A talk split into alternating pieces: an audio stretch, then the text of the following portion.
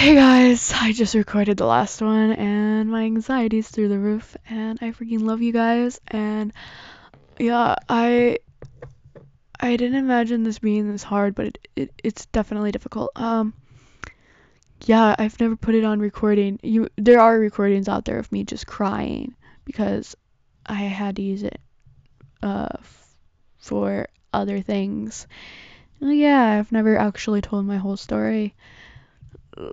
And I've had all sorts of things from the story, so yeah. Um, I'm gonna get right back into the story so you all won't hate me for life.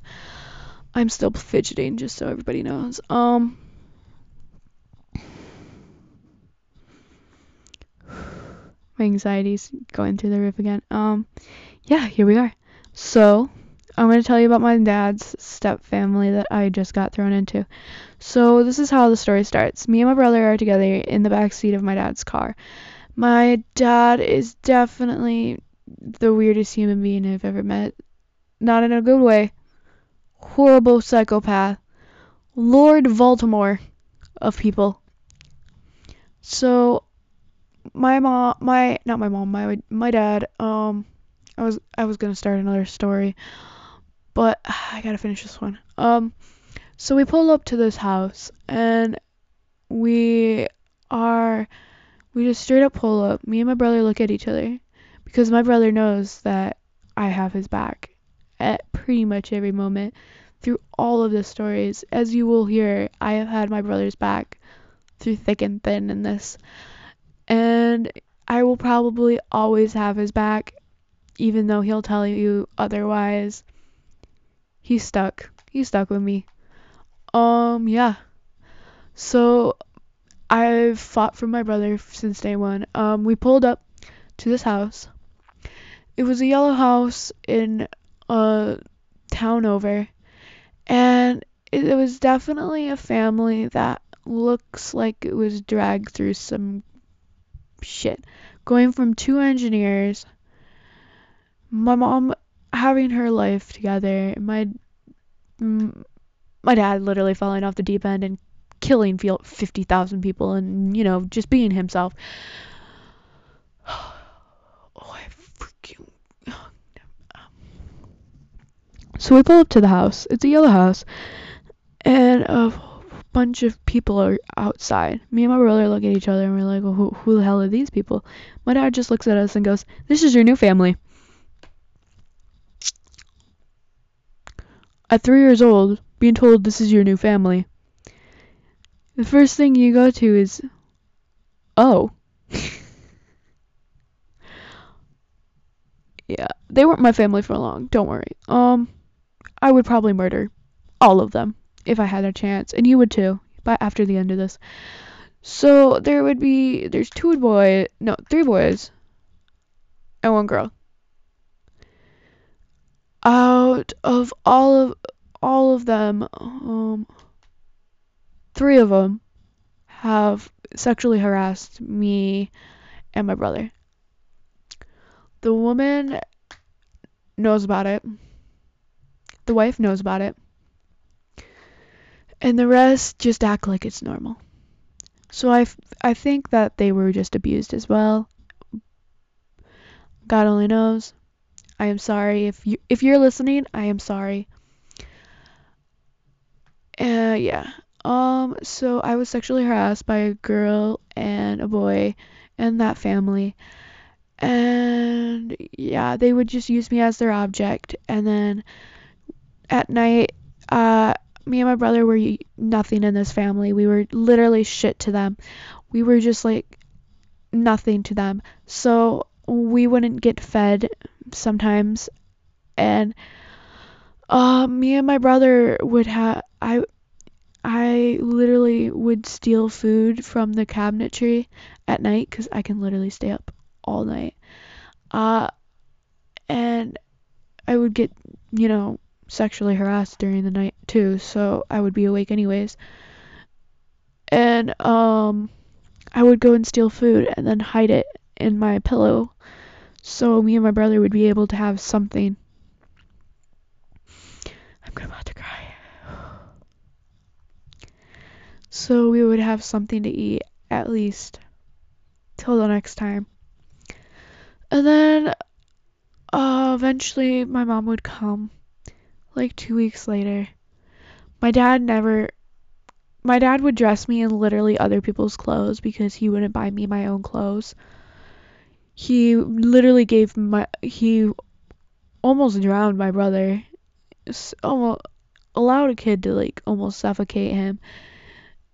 And he also raped us both. So, yeah. Um Yeah, the these people weren't weren't very great to me and my brother. Uh my brother at the time was literally everything to me. Um I could tell you other stories of the family as well. Um I would try to sneak off and just take peace and quiet. Of course, I would take my brother with me, so I would know he's okay.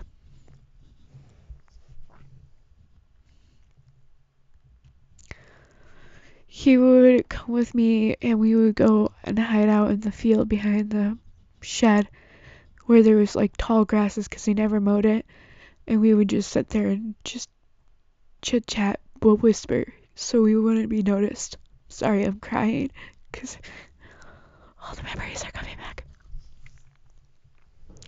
Yeah. Oh.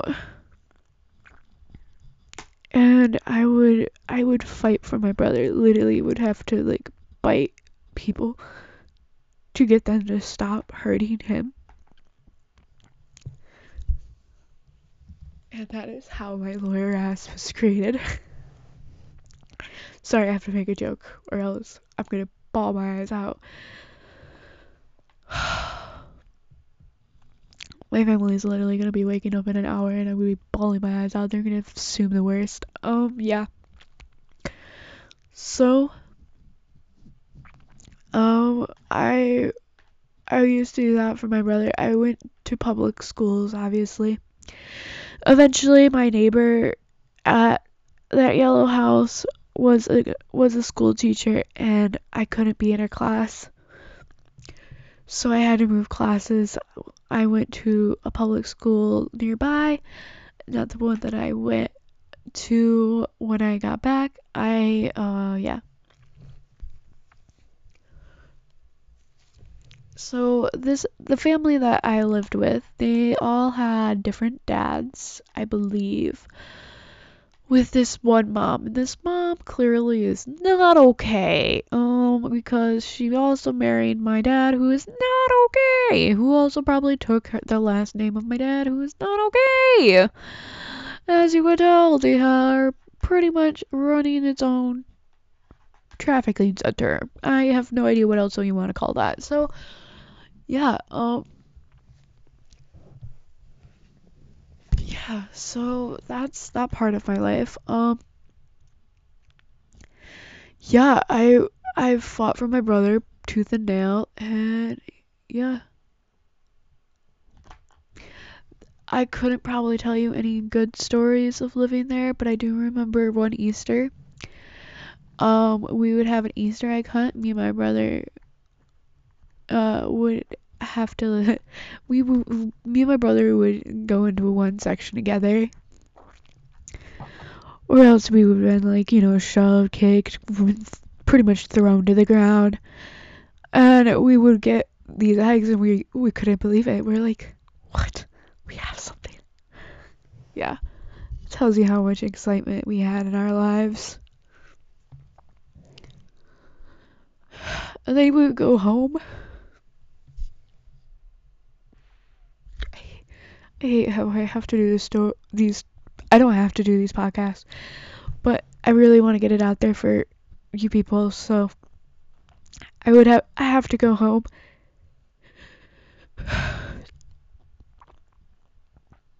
To my, I just took a break because I needed it, uh, yeah, so I would go home to my mom, back to where I live now, and we were treated like normal. So we we were treated normal and uh, we're like humans than objects at home. And eventually I spilled my story to my mother, and she put all the dots together. Apparently me and my, my brother would come home looking like ragged muffins because like we were I was fighting for both of us. I yeah um so I would fight for the both of us, and uh we would look like trash. We wouldn't even have our own clothes, she said. We would have clothes that are like either too small from some some other kid, underwear, whatever. And my brother would have rashes all over him from my dad not giving shit about him, also doing horrible things to him. I would have rashes and things all over me too from all sorts of things, and she eventually caught on and took us to the doctor and figured it all out. And they t- had to tell my mom that she, we were being sexually abused.